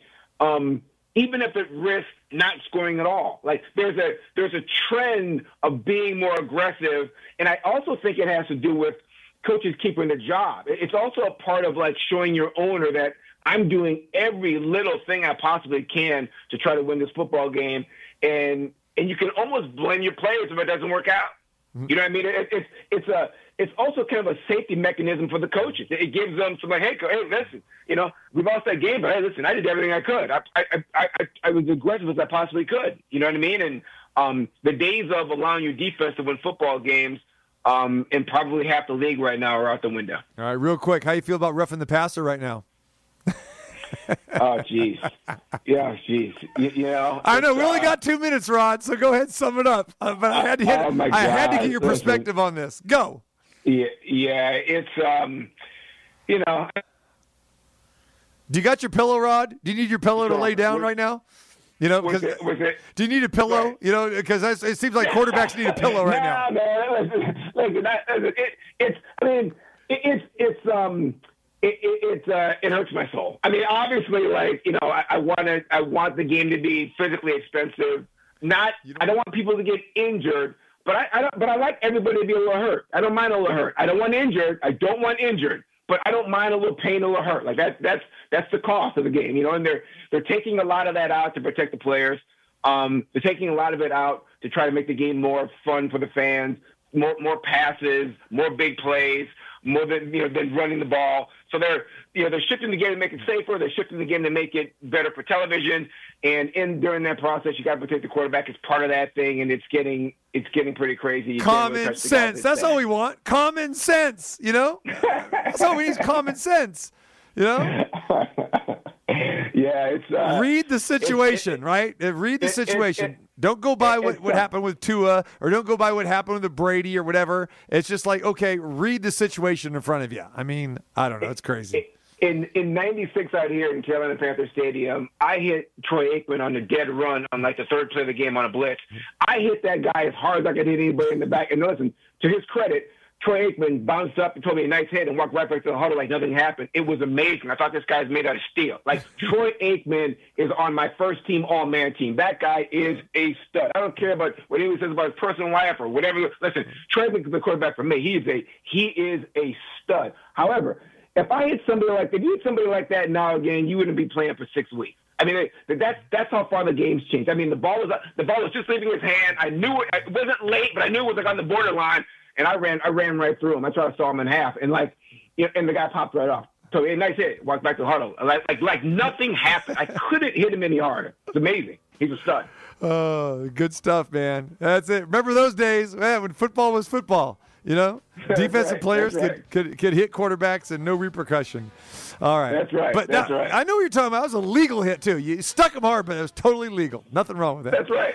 All right, That's right. brother. We appreciate the time as always, man. Well, we'll get back to you. We'll talk some more NFL, some more college, man. Uh, love the inside as always, brother. And uh, And go Irish. That's all I got to say. You go got Irish. that right. Go Irish. Good talking to you, brother. Call me anytime. You got it, brother. There he is, Rod Smith, former DB, Carolina Panthers, Minnesota Vikings back in the day, and the pride of Notre Dame, just like our guy Steve Berline, huh? All right. Want to thank Chris Bosio for joining us, talking a little MLB postseason. Great stuff there. Trevor Matich and Rod Smith, our NFL side, the college side as well too. All part of the team here at the TC Martin Show.